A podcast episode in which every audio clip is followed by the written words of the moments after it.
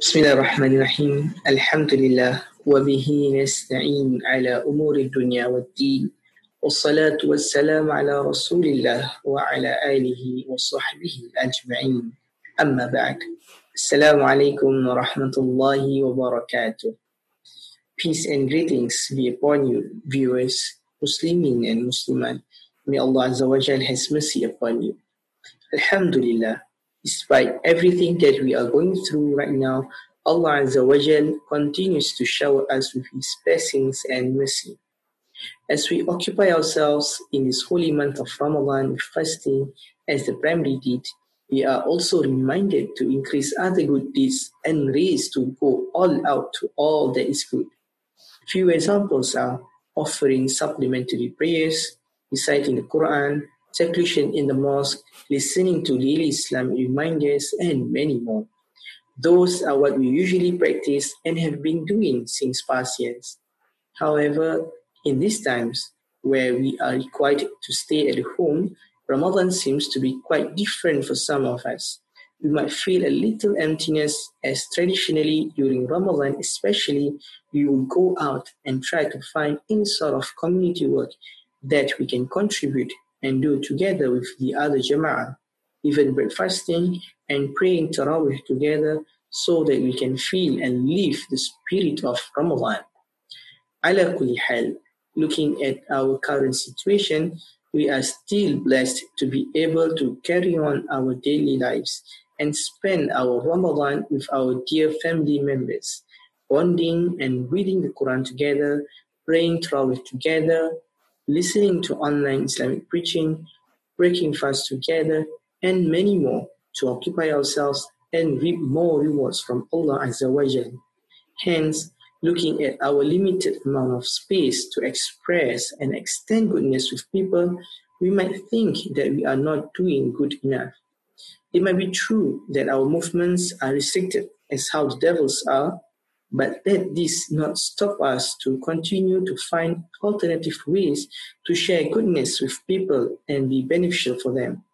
As our Prophet Muhammad sallallahu alaihi wasallam said in one of his narration from the hadith brought by Ibn Umar radiallahu anhuma, when a man came to the Prophet sallallahu alaihi wasallam and asked, Ya Rasulullah, أي الناس أحب إلى الله؟ فقال حب الناس إلى الله أنفعهم للناس, Which means, O oh, the Messenger of Allah, which kind of people is the most beloved to Allah? And the Prophet said, the most beloved kind of people to Allah are those who benefit the others. Hadith narrated by Imam Tabrani. So, in conjunction with the hadith mentioned, let us ask ourselves how are we able to still contribute to the community and benefit others despite the current restriction so that we could also feel the same spirit of Ramadan we used to feel? Muslimin and Muslimat, dear viewers, let me share with you a simple concept of act of worship that we continue to practice, that we can continue to practice to live out the spirit of Ramadan And that is by sustaining the concept of giving within our means to others. Our religion has always emphasized on the idea of giving is better than receiving. The Prophet Muhammad وسلم, mentioned, Al-yad al-ulya khayrun min al-yad al-sufla.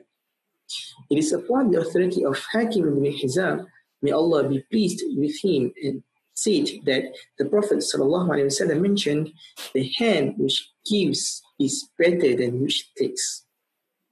This hadith was narrated by Bukhari and Muslim. Based on that narration, we understand that anyone is able to contribute and they should be contributing. As a practicing Muslim and true believer, we must sort ourselves above the rest and to be the first to contribute, not because it's a competition, rather it's a kind of a responsibility as Muslim to another. And when and where is the best time and place to start, if not this Ramadan? Many believe that contribution equates to giving charity by means of wealth. Yes, partly it is. And Alhamdulillah, nowadays we can transfer our contribution through online applications and mediums. and we can even pay our obligatory zakah through those means. But the concept does not limit it to only contribution of wealth. In fact, the idea and scope of giving can be broader. We can give food, we can give salam, as how the Prophet ﷺ recommended that a man came to him and asked which Islam of a Muslim is the best. The Prophet ﷺ answered, تطعم الطعام وتقرئ السلام على من عرفت ومن لم تعرف. Hadith narrated by Bukhari Muslim, which means for you to give food and peace greetings to those you knew and you did not. We can also give advice and reminders, as the hadith says, the religion itself is a piece of advice. So we ask, of whom? The Prophet Muhammad replied, of Allah and His book, and of His messenger, and of the leaders of the Muslim people, and of the general community. General community. We can even just be giving a simple smile as the Prophet ﷺ mentioned in one of the authentic hadiths reported by Abu Dhar, تَبَسُّمُكَ فِي وَجْهِ أَخِيكَ لَكَ صَدَقَةً which means your smile on the face of your brother gains you sadaqah. Sadaqah here means form of charitable act. So the question now, to whom we give and how? Well, Alhamdulillah, we live in a world where everything is under one click. You can call, you can even have a conference video call, or perhaps you may start with your neighbor, exchanging food for their breakfasting, and you can initiate first. I believe there is no harm there, or you can even now do order and delivery to doorstep. We can give advice and reminders through WhatsApp, Facebook, in uh, or even Instagram or Twitter for a start and initiate conference video call to sit and reflect upon verses of the Quran and remind one another. There are a lot of ways that we can contribute from our own space. So practically, there is no excuse as not to be doing goodness with others even in this current state. The idea is to manifest and search the act of initiative to provide, to give. It is definitely not wrong to be the receiving party like when people give you presents or food, we accept and do not reject out of respect for their generosity. And the Prophet also accept food when it is given to him and even gives.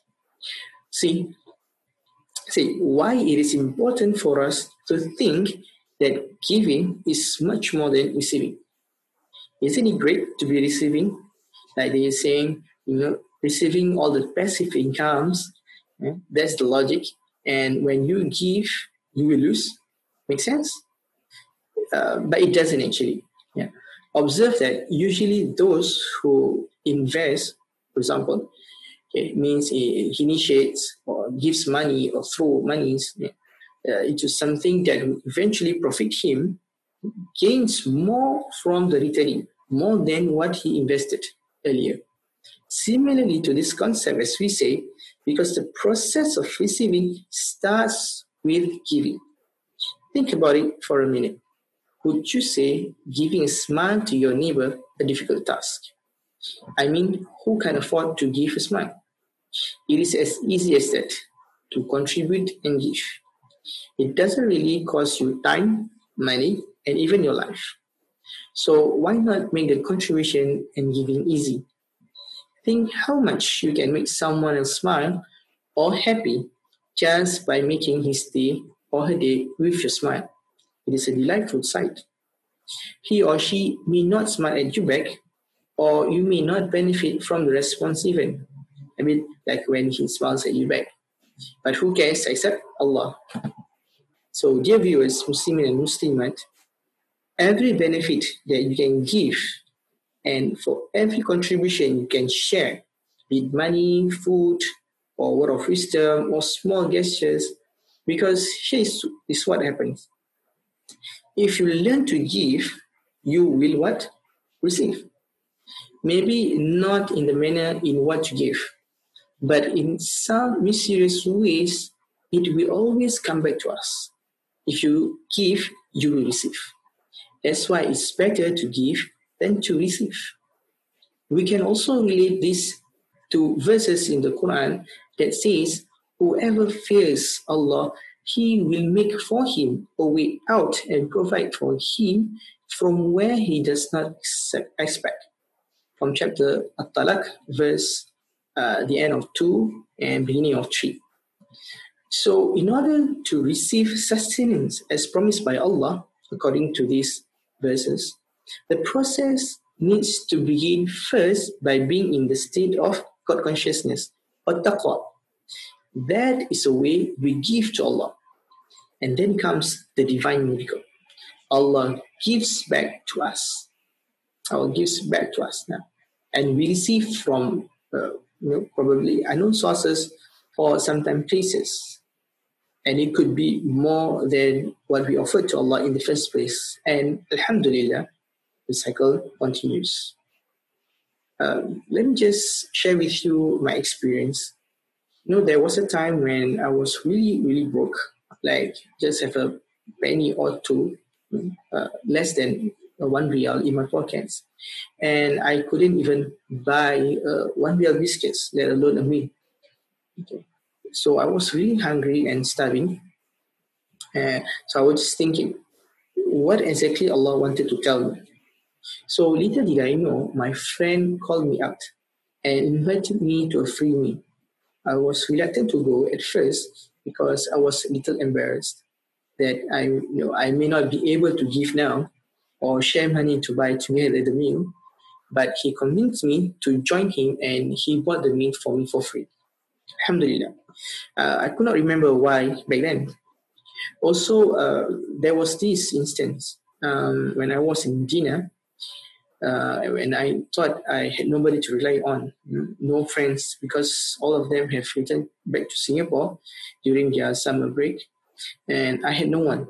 Uh, and I was caught in the middle of a car breakdown.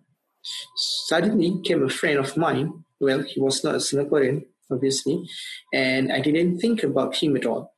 And upon chance, you know, Allah showed him to me, and he practically saved my day. So I was thinking what I did to deserve this assistance, to receive help. The time could not be more than precise. So I was thinking, you know, and I remembered the smallest thing, like perhaps I smiled to him first back then, that he remembered me and that's why he was willing to help. Or perhaps you know, just giving salam to him every time I met him and had a friendly conversation to lighten his day. Allah knows best. Similarly to the first story, like what what brought him to buy me a meal? Perhaps you know I love to give and share with what I had with him without first being asked. Uh, it's a you know it's probably probably I was thinking that could be the reason. Right? So these strange events taught me that I will not need to be fear of losing or being cut off from sustenance if I first started to give. Because at the end of the day, if we give, even the smallest gesture, surely we will receive. And the more we give, the more we receive. The more we receive, the more we need to be grateful. Uh, and there are plenty benefits of giving, and some of them are number one, giving is a display of act of obedience to Allah, and therefore you will earn rewards for it. Uh, number two, giving is the secret to receiving. So you have to give in order to receive, because giving is a process. Is where the, uh, it begins with the process of receiving. Number three, giving helps others. Number four, giving inspires giving. Number five, giving teaches us responsibility. Number six, Giving boosts our self-esteem and cultivates our self-worth. Number seven, giving never loses. Okay, uh, and this needs to be understood. Number eight, gives. Yeah, giving makes you happy, makes you contented. Okay, and number nine, giving makes a difference, and this you have to believe. Giving increases our social connectedness because when we give, to people, people will recognize and people will get to know you, right? And that will build your uh, social connectedness. And number 11, giving will battle your depression. And the more you give, the more it will make you happy. And when you are happy and contented, surely it will tackle your depression issue. And 12, giving builds trust among others. Okay, and the list just goes on and on. So, dear viewers, Muslimin and Muslimat, may Allah has His mercy upon you. Take this opportunity in the holy month of Ramadan to forge and start the initiative to be more proactive and be the one giving more than just receiving. Always remember to give is better than to receive. Be the strong believer and not the weak believer. Allah knows best. Stay safe and healthy. Wassalamu alaikum wa rahmatullahi wa barakatuh. Fikum.